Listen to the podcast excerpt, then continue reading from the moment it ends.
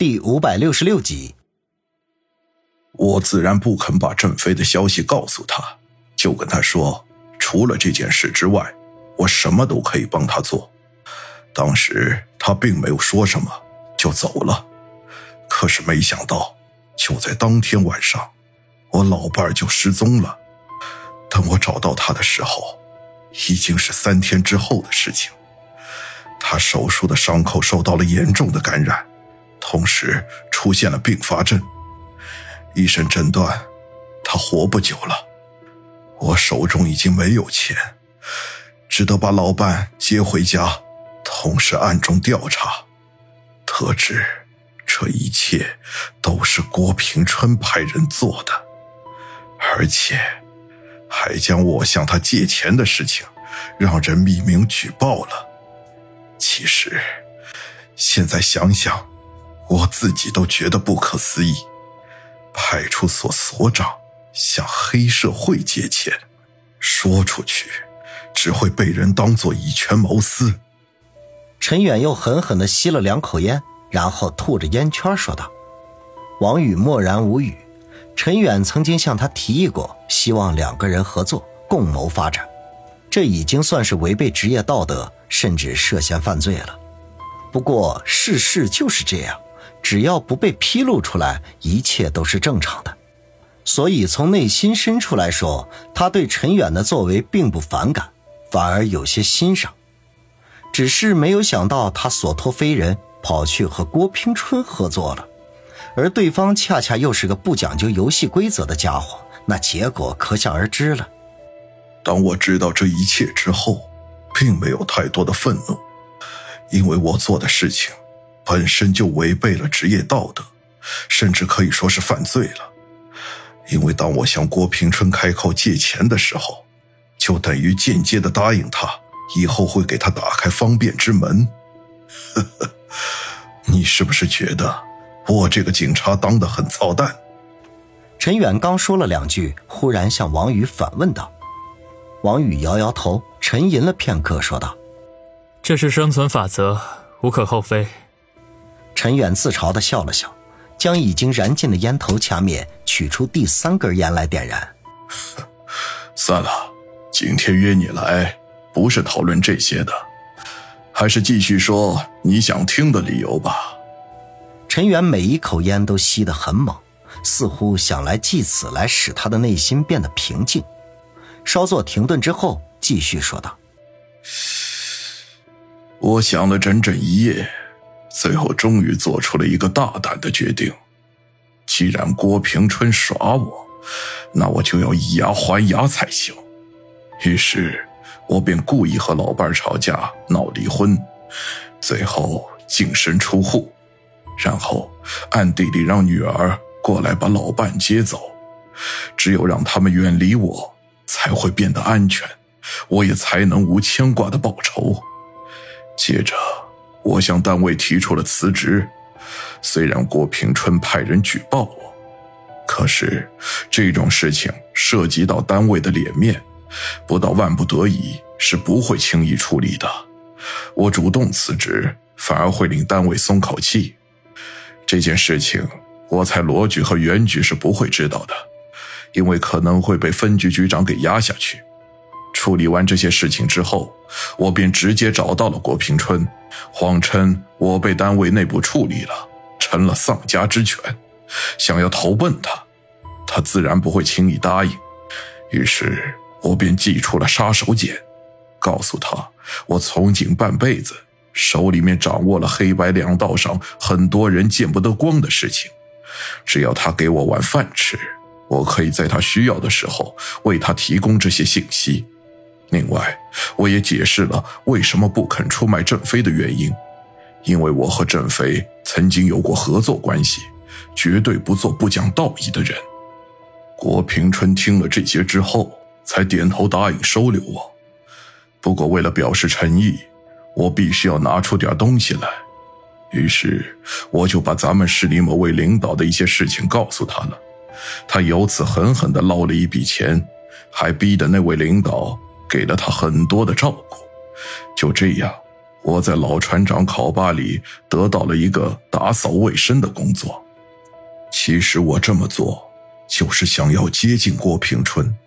如果有机会，我会出手干掉他；如果没有这样的机会，我就会收集他的犯罪证据，然后一举将他端掉。不过，事情并没有像我预想的那样发展。朝阳会被春城各方势力蚕食之后，郭平春他们忽然收敛起来，开始安分守己的做起生意来。而且，我也只是偶尔能够看到郭平春，根本就没有接近的机会。那几天，我很沮丧，以为再也没有希望了。可是没想到，你回来了。我知道，你绝对不会就此甘心。肯定会把失去的一切都拿回来，于是我又重新燃起希望来，想要找机会和你碰面。只不过郭平春管理的很严格，想要出来并不容易。陈远说到这里，又是长长的吐了口气，说道：“这些足够你想要的理由了吧？”王宇点点头，说道：“足够了。”那我提出的交易，你答应了？陈远眼中闪过一抹喜色来。好，我答应了。不过还有一件事情我想知道，那就是关于余杭的。王宇皱眉说道：“余杭，呵呵，他在郭平春眼里就是个小角色，和我的位置差不多。其实一开始我并没有太多留意他。”只是有一次，他喝醉了酒，和大家炫耀，说他费尽了九牛二虎之力，终于找到了他以前的小情人和失散多年的女儿，而且这大小两个女人都美得冒泡。当时大家听了都嗤之以鼻，因为余杭这个外来户每次喝醉酒都会吹牛逼，没想到他居然拿出照片来给大家看，并且向大家承诺。以后有机会，一定让大家尝尝他昔日情人的滋味我看到照片的时候就大吃一惊，原来他嘴里面的情人以及女儿就是方兴和玉溪。这件事情没过几天，老船长酒吧来了一个神秘人物和郭平春碰头。以我在那里的地位，自然是无法见到的。不过。人多嘴杂，我还是探听到一点消息。来的那个人自称是九爷的手下，似乎是让郭平春帮忙物色几个十五六岁的小姑娘，要献给九爷享用。后面的事情，我想就不需要我多说了吧。听陈远说完这些，王宇脸上露出一丝冷笑来说道：“余杭自然也是知道了这些，于是就把自己的女儿绑架来。”想要拿来讨好九爷，不错，就是这样。九爷，没想到你还有这种爱好。陈远吸了口烟，眼睛眯缝的说：“如果我推测的没错的话，这个九爷就是去年对你下达追杀令的那位。至于他的来历，应该和李家有关。”王宇眉头一跳。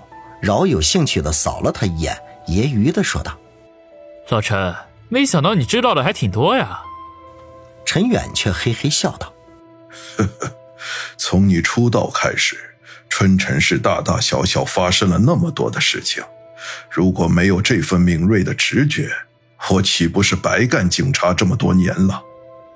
老陈，我们以前有过合作，希望这一次仍能够合作愉快。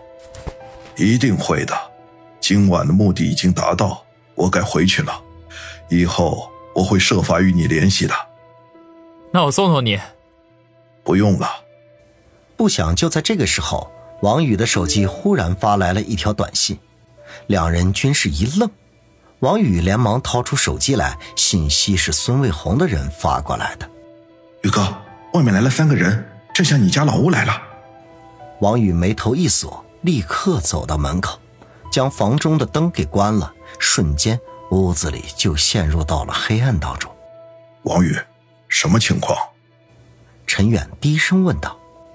王宇没说话，而是飞快的编辑短信。不管什么人，立刻给我拦住！注意，不要惊扰到附近的邻居。